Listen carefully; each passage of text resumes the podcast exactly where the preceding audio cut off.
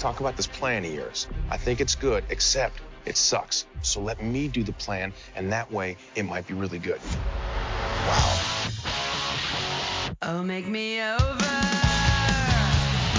I'm all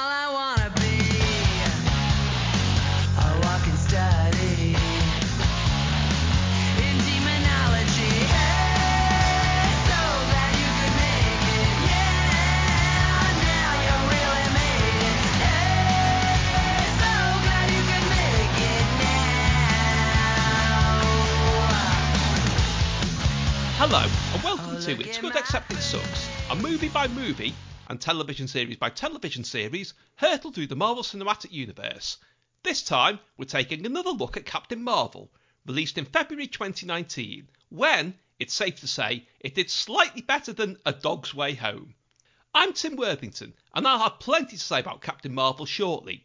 Meanwhile, joining me to give her thoughts on Captain Marvel is writer Anna Cale. Anna, where can people find you? Yeah, you can find me on social media, usually on Twitter, talking nonsense, sometimes about films. And I'm also trying that threads thing, giving that a whirl, then if that works out. And yeah, on generally everything that'll have me. I also wrote a book about Diana Dors not so long ago, and that is still available in all good bookshops and in some bad ones as well. Okay, so before we go any further, Anna, what happens in Captain Marvel? Captain Marvel, essentially for me, is about female friendship and the power of that, and also about identity and finding yourself. Okay, well, Anna, how much did you know about Captain Marvel before you saw this film? Absolutely nothing. So I hadn't really kind of paid much attention to it, other than my husband saying, "Oh, you should watch this film. You'd really enjoy it." And I'm like, "Yeah, I'll, you know, add it to the list," but didn't really kind of pursue that until obviously recently. And I loved it. I really, really enjoyed it. I'm not a superhero film type person, as you might already gather. And yeah, I really liked this. It was a great film, really fun and a great watch. And actually, really liked kind of the underlying messages that kind of came through for me anyway. And the way that I saw this film really kind of resonated with me. Well, I'm glad that you, well, saying picked up on that is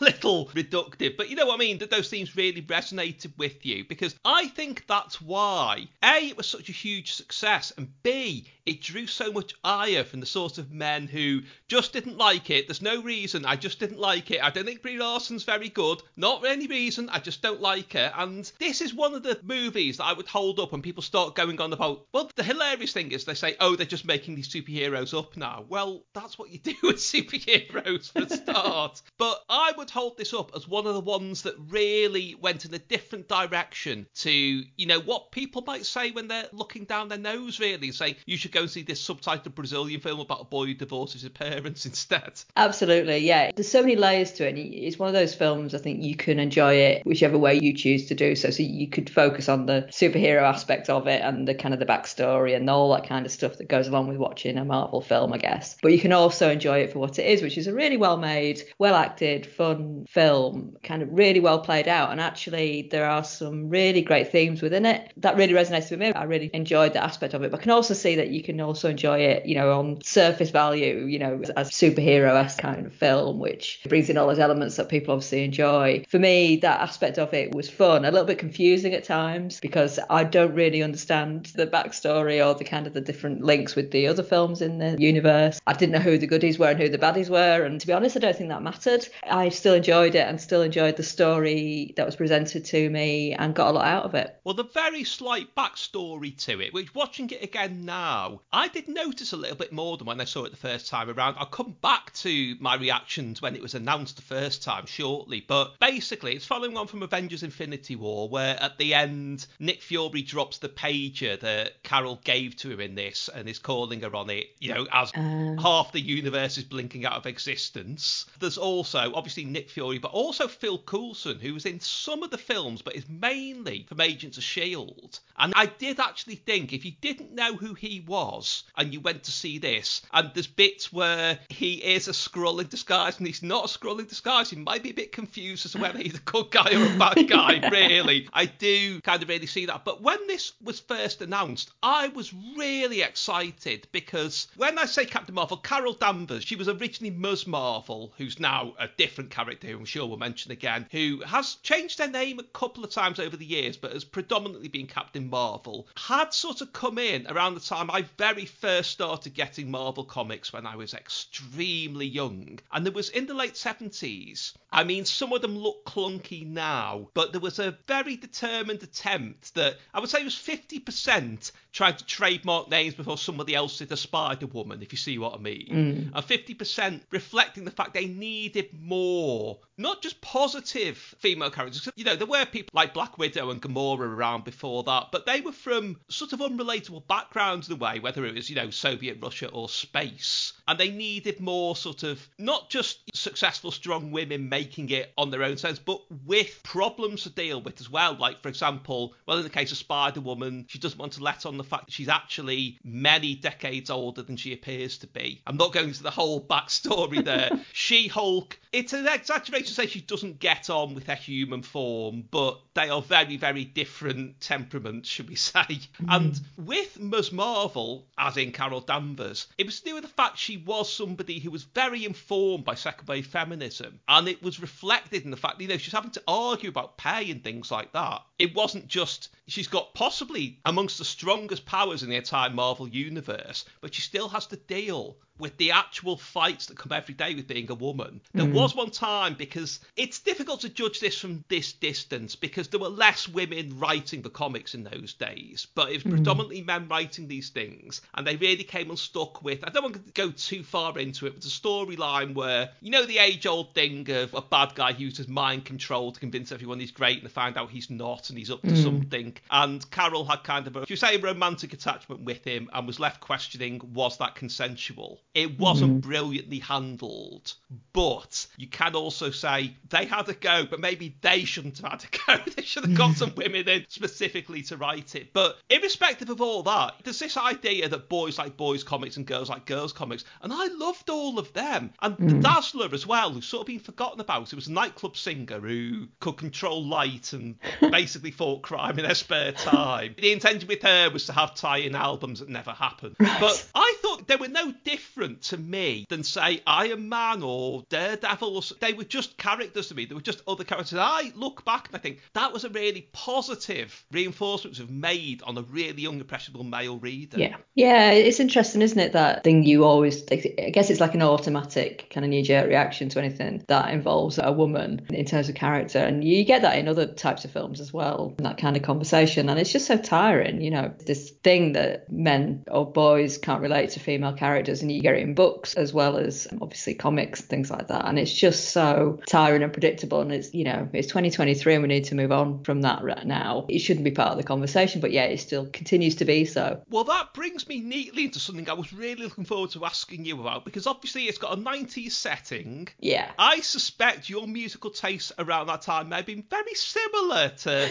Carol and Maria's. So, what did you think of it in terms of the period setting? Oh, I loved it. I absolutely loved that period setting. I wasn't expecting that. You know, I didn't look too closely into the film before I watched it because I didn't want to have any preconceptions. So that was a lovely surprise for me that it was set when it was set. And I kind of slowly worked it out as the film went along that that was the setting. And obviously through the soundtrack, which I thought was great, a really kind of female led kind of guitar band empowering soundtrack. It absolutely was the soundtrack to my kind of late teenage years as well, which was great. It was a wonderful surprise to me that that was the setting because I absolutely loved that and really related to it. But yeah, the soundtrack was great. I loved that part of the film that really drove it forward for me in the way that they used the music and the period to kind of build this picture. That was great. I loved that. I really liked as well. I mean, this goes across a few things in the setting, but the fact that it wasn't all obvious mm. records on soundtrack. I mean, obviously, you know, you did have Connection by Elastica and so on, but there were a few lesser heard choices in there. And I would say that's reflected in the image I'm going to say they deliberately leaked during the filming was the branch of blockbuster that she crashes into when she arrives on Earth. You know, that's a very obvious retro joke to make, but inside, I remember being really struck by the videos that are on display because it isn't the Lion King and Schindler's List, you know, the big hitters of the time. It's stuff that would have been left in the video store. There's True Lies, and she accidentally destroys the display for him, blows Arnie's head off. The Hudsucker Proxy. Yeah. There's quite a few copies off on the shelves. It is like what would have been there when the store locked down overnight, and I really, I can't say it's quite the same as resonating with the feminist themes in it, but that really sort of struck me. And her searching AltaVista as well in a web yes. cafe. Yeah, in a cafe. Yeah, it's no, the things it that were was great. incidental to your life around them rather than what you're told with the dominant themes of it. Absolutely, and that attention to detail really made it for me. You know, like you say, I was going to mention the AltaVista thing and the internet cafe as a concept anyway. You know, kind of it took me right back. But yeah, the little details, like you say, it wasn't too overt. It was nicely done, and it kind of they were the things that you were used to and kind of experienced, and it wasn't in your face. Oh, we're going to make this '90s film. Look here, something really obvious. It was those little details, and I think that really kind of puts it apart from other films that are trying to do period and can't because they're trying too hard. This it tried hard, but in a different way. It was really great the way it used those little details. And you're right with the go back to the soundtrack. I love the use of Elastica and Garbage and kind of other female-fronted bands that you know meant something to me at the time, and probably other women who were maybe watching that film and other people who were watching the film. But yeah, it wasn't the obvious big hitters necessarily, and I really loved that. You know, they didn't kind of try and shoehorn in something that wouldn't have fitted with what her or her friend or you know whoever would have been listening to at the time. Great use of Elastica actually. That, that really was amazing the way they used Connection. I thought that was wonderful. And also in the flashback scene, you see them singing "Kiss Me Deadly" in a bar, and that Yeah. seemed perfect for you know because that was obviously supposed to be a few years before Yes, the movie yeah. set, and that would be something they would have had as their night out anthem again, Yeah. rather than something more obvious. Absolutely, yeah. No, this is the thing. The shine away from using the obvious, I think, would really set it apart, and I I really appreciated that. But as you say, the main focus, I think, in appreciative commentary about it, rather than the gentlemen who just don't like Brie Larson, is, as you say, the whole friendship thing running through it, and the importance of the fact that, because obviously Maria Rambeau, who is one of her fellow pilots, Mm. we don't quite know how, but she's been left bringing up Monica Rambeau on her own, who, Yeah. as I will mention, later becomes a significant character in their own right Oh, okay. I there are this, some yeah. hints dropped towards that, but it really does show not just you know the strength of their friendship, but also the question of who does the washing up when the men have gone to fight Thanos or whatever. Well, it's them, and they even succeed. I wouldn't quite say they bring out Nick Fury's feminine side, but they just by being themselves appeal to his better nature, his less aloof nature, should we say? Yeah, and they I really to liked sing, that, please, yeah. Mr. Postman. yeah, yeah, like that. obviously not knowing the character, I really liked that kind of relationship as it built through the film and the way the kind of the characters related to each other. I really liked that. I don't know what bearing that has in terms of you know other films or other kind of that character, but yeah, I really liked that and the way that kind of was built in. Can we just talk about the name Carol Danvers because it really jarred with me because every time they said Carol and Carol Danvers as a name, I was assuming it was kind of like you know those annoying neighbour characters on an American sitcom. It kind of had that feel to the name. It felt really at odds with that kind of world, you know, that you could have a superhero called Carol Danvers. Expected it to be met with a kind of laughter track as she walked in. But yeah, Carol and Maria as a friendship, you could really feel that friendship, I think, when they were on screen together. And the relationship between Carol and Maria's daughter was lovely, actually. I really liked that because obviously, you know, she hero worshipped this friend of her mum's. She wasn't a superhero then, she was just a strong woman who'd achieved some great stuff, you know, and was really like obviously inspired this young girl. And that's lovely to see. You know, that's something that as the mum of a young daughter, I can really relate to that and that kind of the importance of those relationships and those figures in a young woman's life, a young girl's life as she's growing up, you know, someone to admire because without all the superhero stuff that, you know, this girl's mum and her mate did some great stuff. They were like, you know, fighter pilots or whatever. That's an amazing thing. Who is this person? Are, are we in the right? What the hell are you thinking? You don't belong out here. I think we went back too far.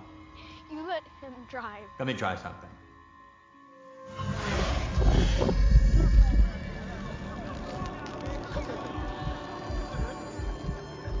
not strong enough. You'll kill yourself.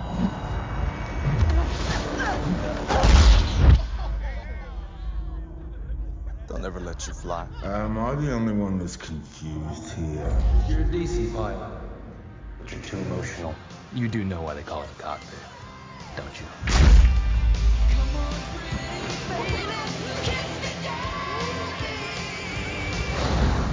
huge rumble throughout the cosmos shook the moon and the sun and the stars in the sky. And so, little while away, flew up throughout the night. Did you see her? Get your butts inside. It's time to eat. Prepare for takeoff, Lieutenant Trouble. Charming memory. Hang on. And I also loved, I mean, this is something I didn't pick up on the first time, maybe, but the way Maria is written is that there are moments where she suddenly asserts herself as, hang on, on top of everything else, I'm a highly decorated military officer. And particularly when she tells a green alien standing in the kitchen, if he calls a young lady again, she will put her foot somewhere it shouldn't be. Yeah. And he doesn't understand that reference either. And sometimes you forget that what you've achieved. Sometimes when you're just getting on with doing other stuff, it's like, oh yeah, actually no, I am. I mean, I'm not saying I am a decorated military hero because I'm really not, but you know, it's that kind of aspect of just yeah, okay, yeah, that I've achieved all this stuff. When we kind of build that picture of Carol's past and the pilot stuff, I loved the Top Gun kind of esque visual references in flashback. You could say they took my breath away as they. But yeah, I really loved that. And I was genuinely expecting the Wendy Lawson character to be played by Kelly McGillis instead of Annette Bening. I thought that would have been an amazing, amazing casting choice, but obviously it wasn't. Yeah, I loved that, the way that kind of was built in. It was very fun, actually, for me, that they kind of used those references. I know he's kind of harking back to the 80s, but it was very fun film for those kind of reasons. You know, they weren't afraid to play with it, play with the visuals, and be a bit kind of a bit silly with it as well. Well, that's what I took from that anyway. I, I don't know whether that's just me. Well, another reference that I think is worth mentioning at this juncture is Goose the cat. Yes, exactly. I was going to say Goose. I was like, oh. I would say I particularly appreciated the way that they didn't portray Goose as plucky or cutesy. It was just a slightly aloof and askance cat who occasionally eats aliens whole. Yeah, exactly. And obviously the Goose name, it obviously harks again back to the whole Top Gun thing. My husband happened to pass by the door as I was watching it and I shouted out to him, there's a cat in it. Yeah, I loved that character. Would you, you know, is Goose an actual character? I think so. The one thing that really wrong-footed me, which I appreciate you won't have noticed because you know you won't have known anything about them, was traditionally in the comics, the Kree, who are the race that obviously Carol becomes part of. Yes are broadly speaking, you know, some of them aren't very nice, but overall they're the good guys. Oh, they're the they're good the guy. Oh, advanced oh, right, okay. super race. They are mostly benevolent. The Skrulls, by and large, are not. Okay. They're usually antagonists. But in here, obviously, it's slightly flipped. I mean, the Kree had already been established in a couple of previous things as up to no good. Okay. But the Skrulls are sort of, they are the victims of a war, whether they started it or not. They've been displaced, they're on the back foot, they're refugees, and Mm-hmm. I felt that made for a really interesting dynamic because it's flipped, because it's not the usual Beauty and the Beast thing. Mm. It's not saying they were never monsters in the metaphorical sense, but the usual thing is that, you know, the ones who look like monsters turn out to be good. Mm. It's more that they turn out to be the ones in need, I think. Yeah, and there's a real vulnerability to them, I think, from that point of view. I love the fact that Ben Mendelsohn was in this, by the way. I'm a big fan of him and his work. So when I saw that it was him, I was like, oh, okay, this has brought it to a whole new level for me. And he was great in it. But yeah, it didn't help me to understand who was who and who was the goodie and the baddie. And I actually really liked that aspect to it for me, that there was that confusion, because I think that helped me to kind of navigate the story without having those preconceptions. But also that feeling of there are people in need, they might be perceived as baddies or good, it depends on what your point of view is, but it's like, well, these are people who need help, and for whatever reason, they're at odds with some other people. And it's just, yeah, kind of the vulnerability aspect, I think, was really affecting for me. There was, as I say, though, that very unfortunate reaction to it, which I would say, pointing at the box office takings and how positive it received and so on, is a minority reaction that was given a much louder voice than it should have had. The knee jerk reaction to the idea of anything. I mean, I remember somebody saying to me at the time, Oh, I see they've made Captain Marvel a woman now. Well, well done for seeing that, but it does make you very uneasy when reducing this down quite a lot. There was a lot of an attempt to publicly shame, should we say, Brie Larson for her opinions on, which, as far as I'm concerned, are mostly, you know, very positive opinions on various political issues. Same has happened with Letitia Wright, who plays Shuri, mainly in the Black Panther films. Made a few questionable comments about, you know, make you think, do your own research about the pandemic, and that was blown up into a much bigger thing than it actually was. And Iman Vellani, who plays Ms. Marvel, was apparently told to close all her social media accounts when she was cast Mm. because of all this. People cannot just accept that something is not for them, or even if they feel angry about it, just leave it where it is. This idea of hounding people who are involved really, really unnerves me. And I think Brie Larson's done really well to rise above it, but it doesn't change that it did happen. And all she did was appear in a film that's a bit like a 90s sci-fi film. Yeah, it's incredibly disappointing, isn't it? As you say, to kind of still have those kind of reactions when, for whatever reason, people feel uncomfortable with, with something that doesn't quite fit their standardized viewpoint of how something should be. I had no preconceptions about Brie Larson coming to watch this film. I thought she was great in it. She was feisty, she was fun, she kind of really played with the role. I liked the performance that she gave. I wish she'd tied her hair back. I think that that was the only thing that didn't ring true for me is that when you're doing stuff, speaking as one with long hair, when you're doing like you tie your hair back, you, you have a bobble on your wrist just in case every time you know you think you might have to fight some aliens or something because yeah, her hair was getting in her eyes a bit too much for me. But apart from that, I loved her performance. But as I say, I had no preconceptions about it. I think people come to these films with this agenda, and nothing will stop them from labouring their ridiculous points to an audience of no one, just to themselves, really. Yeah, it's a shame. I think that, people had that reaction because I think you know she was great in it. You know, I don't see why it would have been any different. But it's quite funny you saying about people, oh, they've made Captain Marvel a woman. That, that's very funny. It's like with Jodie Whittaker as Doctor Who, though. Yeah. That kind of a challenge of the status quo seems to really unnerve people for some reason. And given that they don't seem able to explain why, I can't explain why. No, and they seem to have a really loud voice. You might have said earlier, you know, a louder voice than they should have had, really, in terms of, you know, actually, as you say, the box office takings for this film were pretty huge and it was a really successful film. You look at Doctor Who, you, you know, Jodie Whittaker in that, she obviously brought in a new audience and people really related to her and enjoyed watching her on screen. It's like there's this like minority who shout the loudest and are really uncomfortable with these things, but yet somehow find the platform to voice that to themselves. You know, it's like a circle, isn't it? You kind of by voicing it and bringing it up constantly, they're not helping themselves. They're not changing people's views on it, and they are, as far as I'm concerned, the minority. They're just a really loud minority, it seems. And also, it tends to be people who just are not invested in what they're complaining about either. Yeah. I mean, the people who were furiously indignant about Phoebe Waller-Bridge being in an Indiana Jones film, Yeah. I don't imagine with that wedded to the franchise. no. I think it's just sad we have to put up with it, and it's both. It's all directions as well. It's you know you get the artistic snob saying, for example, oh well, there shouldn't be an Indiana Jones film anymore. There should be a new clever thing that I've approved of, and you know you've got people saying, oh, I don't want minorities and things. And why can't you just let people watch things and enjoy them if they're not doing you any harm? Exactly, and yeah, revisiting characters, reinventing them, changing it. That's all part of it, part of the experience. Those reinterpretations of characters, I think, are really interesting. You know, you want someone to bring something new to the table when they kind of revisit a story or a character, and I think they're all the more interesting for that. And yeah, it always seems to happen. It happens in other aspects of film culture as well. You know, I'm quite active on Twitter talking about films with people, but you see, you get the same constantly get the same conversations happening. You know, about people asking Martin Scorsese why he doesn't like superhero films. Yeah, the same things kind of keep recurring again and again. It's frustrating we can't get beyond those quite basic arguments, and they're an argument without any base often as well, which is really frustrating. You could have an interesting conversation with someone about something, and that's fine, but often the people are saying these things about you know female characters in films. They don't know what they're saying and why they're saying it. They're just saying these things, and it's just so frustrating. So one of the things that I picked up on, because again, it might come from a position of not knowing the backstory, but I found Jude Law quite a toxic character. I don't know whether I was supposed to or whether that was just me. I love the fact that he's in it because again, that's another like 90s throwback for me. You know, kind of having Jude Law coming onto the screen,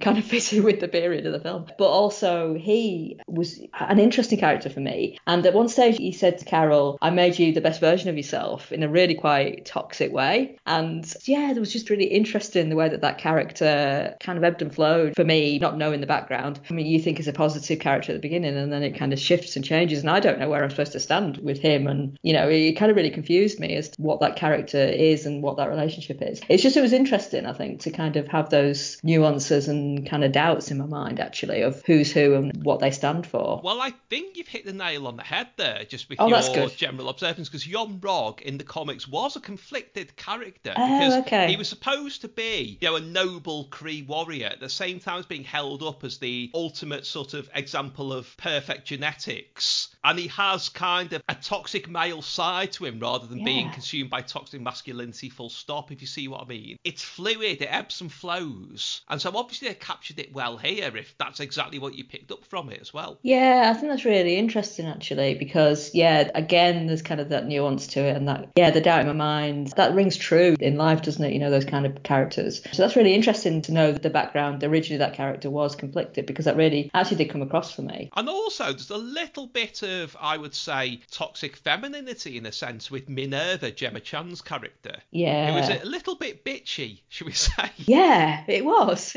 Yeah, it was really bitchy. Oh god, yeah. Again, there is a bit of a trope, isn't there, in female orientated films and characterizations to have a bitchy female in there, which is disappointing in a way that again that that was brought into this film, into that story. But you know, those characters are present in our lives. But yeah, she was really bitchy. Also, I would say some real praise you go to somebody who people, I would say, almost forget was in this because she's in it in such short bursts. It's Mm. Annette Bening as Yeah. Mar-Vell, stroke Wendy Yeah. Lawson, who really, really inhabits the conflict of that character well. Because Yeah, she she's trying to great. do right by so many different parties all at once, even by Carol. And I think she really comes across so sympathetically that it- Yeah. it's such a good performance. And this is Annette Bening we're talking about. It's not somebody who just would rock up in a franchise movie normally, but she really gives it her all. Yeah, I think the casting was great actually. I think she basically embodies what it's like to be a woman, you know, and to have that conflict within yourself of trying to do the right thing by everybody. The use of that character was really interesting. So yeah, actually, there are some really interesting aspects. I think that could have been maybe even teased out more. It was an interesting character, and you're right, that kind of internal conflict. Yeah, you saw that come out in Bening's performance, I think. Well, Mar-Vell originally, originally in the comics was male. Not a very Oh. interesting or much loved character, I would say. And it has sort of flipped over towards Wendy in more recent times. But there was a deliberate decision to use a female mentor rather than, Mm. you know, a comics true version of Mar-Vell in that context. And Yes. I think that really came off here. Yeah, all the better for it, I think. It did bring an additional aspect to it. The- Then also that relationship and the kind of the conflict within Carol when she realizes things aren't quite as she expected and when her kind of memories start coming back and all that kind of stuff. Is yeah, actually it brings a whole new meaning to that because obviously this was someone she really looked up to. Having that as a female character, I think, brings a whole new kind of dimension to it, really. I mean, there are some aspects to this film that really also a bit of a metaphor for experiencing the menopause. I mean, you know, when she's under attack and she starts to that glowing thing with her hands and stuff, you know, it brings a whole new meaning to the phrase having a hot flush. I do have to ask though, did you ever get told you look like somebody's disaffected niece while you're wearing a Nine Inch Nails t-shirt? No, but that was a great line. I loved that, and I loved the, the whole kind of use reminded it me played. of a, a lot of women that I knew around that time. Yeah, yeah, I love the fact she had the flannel. Lose the flannel. That was what Fury said to her, wasn't it? Yeah, yeah, that was a great aspect to it. Yeah, it's, it's a really playful film actually. You know, there, there's a lot of messages and a lot of kind of deeper stuff there. But you know, there's a lot of fun to be had with it as well. And I think me watching these kind of films, coming to it with a different, I guess, experience of cinema and film appreciation, I think is really helpful. And I, I've got a whole new appreciation for action films and superhero films. I think from pushing myself to do that and not having that fear of some of the things I've talked about. I think of not knowing the backstory or not knowing the characters. And think, well, I won't know what's going on and I won't be able to enjoy it as much because I don't know who that person is or who's the baddie, who's the goodie, and all that kind of thing. But actually, it doesn't matter, and it brings a whole. It's a great experience to just watch the film and enjoy it and kind of look on it with new eyes. Although to be honest, I've, looked at action films differently since I did some rifle shooting with a load of teenage boys on holiday a few months ago. Kind of actually using a rifle and using a gun. I kind of like I'm like yeah, I'm, I'm kind of really into this now, and I kind of want to watch with films where where women shoot people. Yeah, it's kind of it just bring you know me having a, maybe a different kind of background in film watching actually is, is the best way to see these films because I have a different appreciation for them. I'm not as invested maybe in the finite detail, and I love them even more so for that. So I love seeking them out and kind of watching them and kind of really getting something from them because I think you know people have this this kind of way of seeing that they're blinkered because it's something uncomfortable for them or they think they shouldn't be watching films like this. You know, if they have a background maybe in watching a house cinema or whatever. But this is an example of a great story well told. And that's what cinema and what film is about. And, you know, there's absolutely nothing wrong with kind of coming to that from a different position because I think you get more value out of it. Well, there have been a couple of really positive developments going forward from it. I mean, at the moment, the trailer is now out for The Marvels, which is a team up film with Carol, the adult Monica Rambeau, played by Teyonah Parris, Okay. who's been in WandaVision previously, and also Iman Vellani as Ms. Marvel, who, long story short, was a Carol Danvers fangirl who discovered that she had abilities herself and is from a Muslim family in New Jersey, and so basically has to sneak out after doing her homework to fight crime. And so they're all teaming up with Goose in that. Oh, that sounds great. There was also came out of there was an animated show called What If based on the Marvel comic What If, which is basically it's a sort of thing where what if X person got these abilities instead of Y person and so on. But they did an alternative narrative of the films where it started with what if Peggy Carter became Captain America and it went on and on. That culminated in Lashana Lynch as Maria being Captain Marvel in Doctor Strange and the Multiverse of Madness. So we got to see Maria as Captain Marvel. Oh, wow. But the most interesting thing comes directly from the post credits scene in this. Now, I'm wondering what you made of that before we go any further. I was confused. I was like the post credits scene because I find it fascinating because I've no, again, no concept of what came next in the series. I was trying to work it out. I did eventually kind of work out from who was on screen as to what film it might be referring to. Um, Yeah, if any, I mean, I don't know why you're listening to this if you've not seen it, but if you've not seen it, basically it's Black Widow, War Yeah. Machine, Bruce Banner, and Captain America looking at the page, they're trying to work out why it's not sending a signal, and then Carol appears looking, I would say, older and more universe weary, and says, Yeah. Where's Fury? yeah. And obviously that was a lead into Avengers Endgame, where I mean this is one of the reasons they held Captain Marvel back at first, despite being one of the few female characters they actually had the rights to, was that she was so powerful she could have derailed the storyline. Yeah. But in that, she fights the universe's most powerful being, and there is one remarkable shot where he headbutts her and she just stares at him.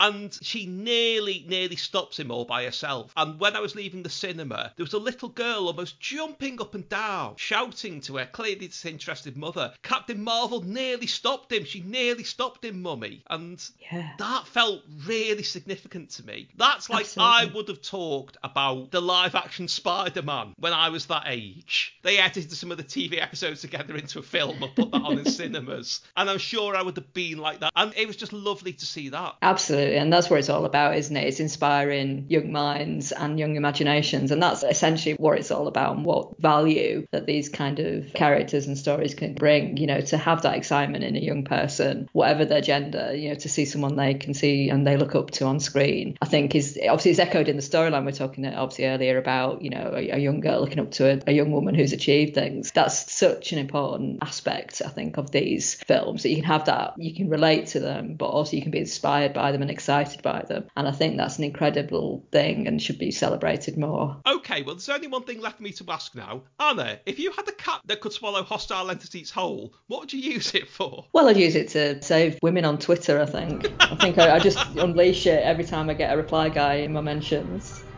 I don't know if there's anything I can actually add to that. Anna, thank you and Excelsior. Thank you. If you've enjoyed this, you can find more editions of It's Good Except It Sucks and plenty more besides, including details on my book Can't Help Thinking About Me at timworthington.org.